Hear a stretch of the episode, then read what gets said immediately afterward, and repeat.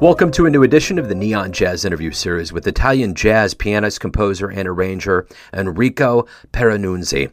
We caught up with him about his life in music, COVID, and being included in the new Chuck Sher songbook series. He still calls his birthplace of Rome home and has been one of the best known names on the international jazz scene, playing with the likes of Chet Baker, Lee Konitz, Paul Motian, Charlie Haden, Chris Potter, Marc Johnson, and Joey Baron over the years. He's recorded more than 70 albums under his own name, and there is so much more to do as the world opens up and hope is real. Enjoy the story. Thanks for taking a minute out. I appreciate it. Ah, yeah, man, it's a pleasure. I mean, you manage a, a radio? Uh... Yeah, it's. I created this show. I've been doing this since 2011, and I do a weekly radio show, and then I do the interview component where I interview musicians from all over the world. Okay, that's very good. This is really something. yeah, I love it, man. I'm just standing on the shoulders of giants here. Sure you know, before we get into music and some other things that are going on, you know, you're in the new series by Chuck Sher. Talk to me about what this being involved with this series means for you. Oh, that's really a privilege. It's a gift. It's a gift because you know, I mean, I know I've been knowing Chuck for years. He's, he printed my first two tunes uh, for one of his uh, new real books in '91 and also I met him when he came to Europe. Uh, I can't remember that too, in the middle of 2000, when he decided to make a, a, a European book, a, a, new European jazz book. And um, when he decided that, he toured Europe and we had the chance to meet in Italy. Uh, so anyway, he's a great friend and he's for me the best, the best independent publisher for jazz in the world is really fantastic all his job. I, I mean, I am a fan of his job from the start, from uh, middle 80s, actually. I really like his work. So for me, be part of this uh, is absolutely a privilege because when he invited, I said, wow, that's great We all these American names and, uh, you know, uh, jazz icons. It's a gift. Yeah, it's really an honor. Are you in Rome right now? Yes, I am. Beautiful. I Actually, my uh, ancestors are all from Italy. One half of it is from Sciacca, Sicily, and the other half is from Naples. So I went to Rome back in the early 2000s, and I have never been to a place as beautiful as Rome. Like to this day on planet Earth, I don't know that I've been to any place as magical and wonderful as Rome is. Yeah, I thank you for that. I was born here now, I mean, 72 years ago, uh, and uh, yeah, despite some problem that all the big cities have, I mean, I, I, I, agree with you. It's really special. It's really a lot of history, a lot of yeah, a lot of moods. It's very, it's good, and the good food also. Good oh, food. The the food's the best. In fact, I stayed close to the Vatican when I was there, and one night I just accidentally ran into a show. It was a Vivaldi show, and it was amazing. I mean, it uh, it was just some random night, but it was beautiful. So, yeah, the whole experience was wonderful. So probably this also helps to understand because uh, you know I'm I, I, was born in Rome in Italy that is quite far away from California from the United States, and as a jazz a European jazz musician for me is really a privilege being part of that song series. So really is great. Let's go back um, and let's just kind of cover like you know, we're going through COVID. We're kind of coming out of it. We're on the tail end. How have you been doing over the last two years? You know, a lot of artists haven't been able to perform live. Things have been tricky. What's it been like for you? Of course, the pandemic was a drag. Just to say, besides all the vaccines and stuff, and also yeah, by the way, I got the COVID after three vaccine. I got it anyway in March, so uh, that is also quite uh, hating. But anyway, about playing, yeah, uh, was a problem, of course. I mean, the lockdown was awful. Then after the first lockdown, there was a period where I could play a bit, but then again, another lockdown. So I mean, was really not a great story. It's quite a depressing story. Now things seem to be better. And uh, I have now quite a series of concerts to do in Europe, in, uh, in Spain, in uh, Austria, and uh, other countries. That it's getting better now, but was not easy. Was not easy at all, I have to say. let's go back to the beginnings of your life in Rome. Talk to me a little bit about how jazz became your interest and your career. I could say that uh, I found jazz at home because uh, everything started in the early 50s because my father was a jazz guitar player. And uh, by the way, he used to play with Americans when they, they lied, I mean, uh, freed Rome in, uh, in the second part of the 40s. You know, in the area where I live, uh, the Americans in 45, 6, 7 opened a lot of pubs and clubs where it was possible to eat and to play. So my father, that was born in this area, had a chance to play with Americans and also to have some good food. American. but besides that, he was a very good player, very music, super musical guy. So when I was five and a half, uh, he, he bought a piano, used piano. Uh, I didn't know anything, of course. I mean, about pianos and stuff. I was just having my, living my childhood. And that was the start. And also, I started right away taking um, private classical piano lessons, but in the same time, he used to sit close to me and to, to teach me some American songs or even the basic uh, forms like blues. So that was a kind of private school. And the other school came from the 78s. I had a, a bunch of 78s, so Chet Baker, Gerry Mulligan, Charlie Parker, Lee Konitz. And that was my school because I get I got very passionate on that music. At, at the start, I have to say, it was really impossible for me to understand what, what they were playing. Then, step by step, I was able to decode the bebop, mainly the bebop. That Parker became my hero. Then he stayed as my hero during my teenage. So I was able to imitate some that I was listening to. I mean, gradually I, I was able to learn bebop tunes, uh, anthropology, now's the time, this stuff. Um, and then I started playing with other young musicians at the end of my teenage. Uh, I was hired by a trombone player. That for me was a turning point because I started playing with bass and drums. That was something for me because so far I had played alone in my house, imitating with my left hand the best players like uh, Paul Chambers or Ray Brown. So it was a great passion. And slowly, I mean, step by step, I started composing, very slowly actually. And then composing became more and more and more important, and now it's important, I mean, at the cell level of improvisation, even sometimes more. and then I had many changes. an interesting point was when uh, I was 23, 4, because a, a nice jazz club was open in Rome whose name was Music Inn. That is a story. I mean, the, the owner was a prince, a real prince, hmm. a, descendant from a noble uh, Italian Spanish family. He was a descendant of the King of Spain, but he was crazy for jazz. He was crazy for drums, and he liked me very much. So he offered me many chances to play with American. Living in Europe at that time, I saw I had the chance to play with Johnny Griffin a lot. That became also my friend to play with Art Farmer because uh, Griffin was living in France, Art Farmer was living in Austria. Uh, I even I played two evenings with Kenny Clarke that also was playing in was was living in Paris, and, and many more like Sal Nistico, Kai Winding.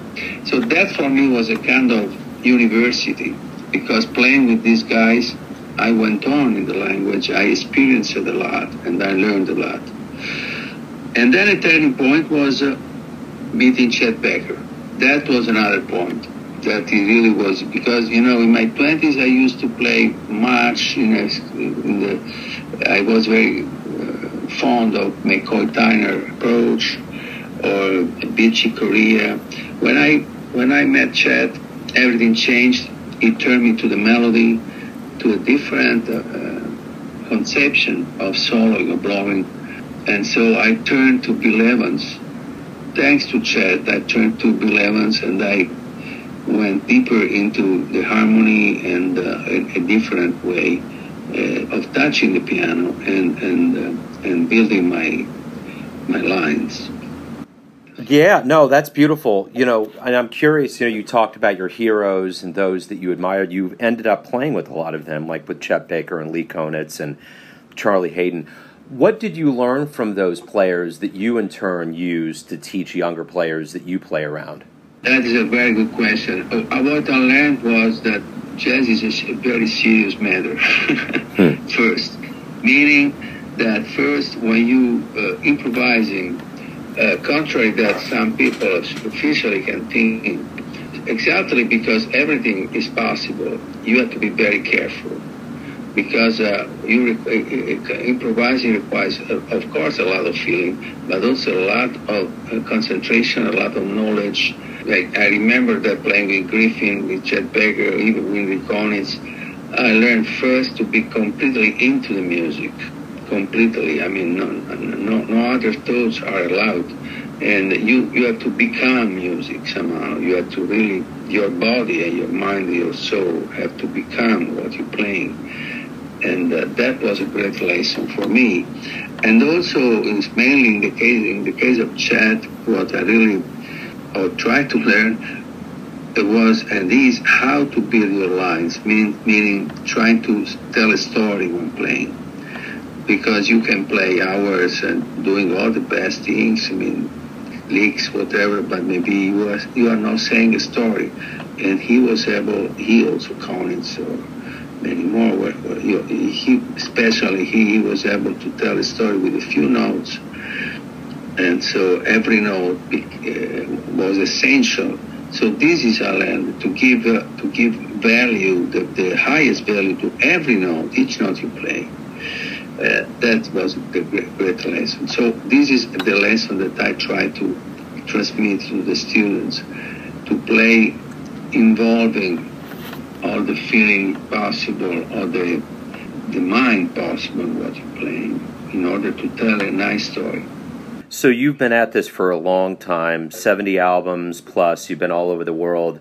What is it that you like the best about being a professional musician? Uh, you know, it's, it's still exciting despite I'm getting older, and uh, it's still exciting knowing that when you go playing first, you can play nice music, and that also through improvisation, you can have some triggers. I mean, they are not there. You have to to work hard to be there really in terms of concentration of, uh, of feeling, as I said before. But then the reward is that are some unbelievable moments. I mean, that when you play with great musicians, I have to say I I I consider myself lucky because I play with such good musicians like Marc Johnson, Paul Motian, Charlie Haden, um, Scott Colley, and many more. So playing with these guys so musical is really a reward. So you share really a possibility. Jazz is a great possibility of expression and also fun. It's fun. I mean, so and also when you when you have fun playing jazz, you can share this fun with people being there. So that is really a, a, a good style, a good story. I love this music. I love also classical music. I mean, I'm not saying that for, because I had a good classical background. This is you can find treats also there because you play music written in a wonderful way. But jazz is a kind of special in this. It gives the the thrill of the moment.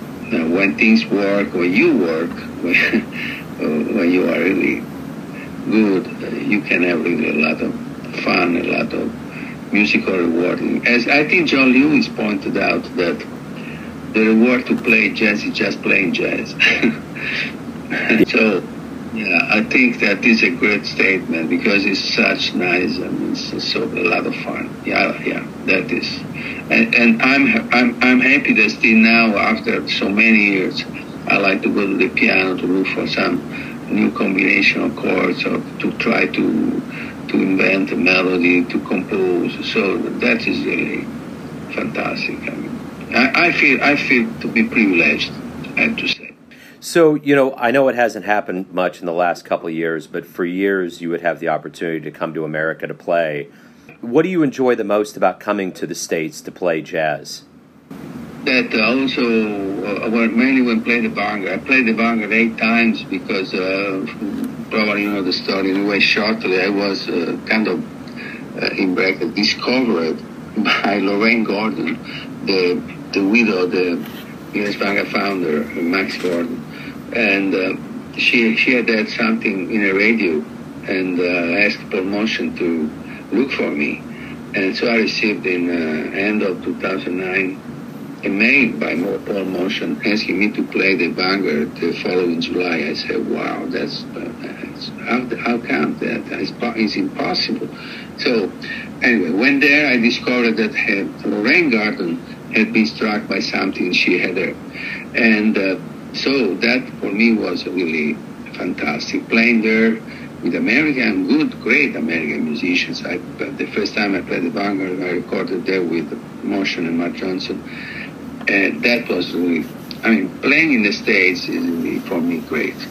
Um, I played mainly in New York, but also I play sometimes in, uh, in, uh, in California. I played one time the San Francisco Festival and some gigs with Joey Baron, by the way. So it's great. I think that there is a special mood, a special flavor I like that very much. I mean, people, even people not really um, super educated in jazz as a special way to, to, to be in relationship with the performing artist that I like. I like it very much. And jazz on the stage is something special for European. Well, we'd love to see you here in Kansas City at some point. That'd be great. Yeah. oh, yeah, Kansas City. Wow. Why not? Yeah. Yeah, I hope, I hope that it can happen. You know, now, now things seem to be better. So, I mean, we see. I really hope it. Yeah. My final question to you is this everyone has an idea of who they think you are your family, your friends, and your fans, but ultimately you're the one that lives your life. So I'm curious, who do you think you are? I think to be, thanks. I think to be a very dedicated musician that thinks that music is in a way endless. So even if you the best possible, in a way music is always better. I think that this was, let's say, use using expression in the States, my mission. It was a mission that for some reason, when I was very a, a child, my father gave me to accomplish. And I think that I'm, I, am i am quite good in accomplishing it. So, I mean, I think that uh, I'm a good boy. my father should be uh, wherever he is my father should be happy to have both that used piano in the uh, in the early 50s was 55 by the way. So i think that i consider myself of course always i can be better. That is clear. That is implied but i'm i'm doing my best Let, let's put things in this way now Enrico, thank you for taking some time out today to talk about Chuck and your work and your life in music. I appreciate it.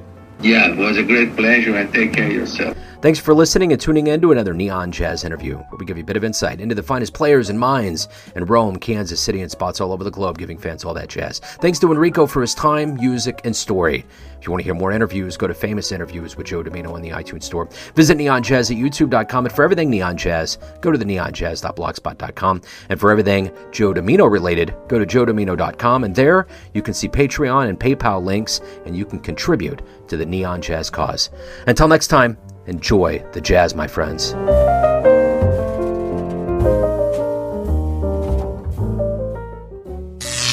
Neon Jazz.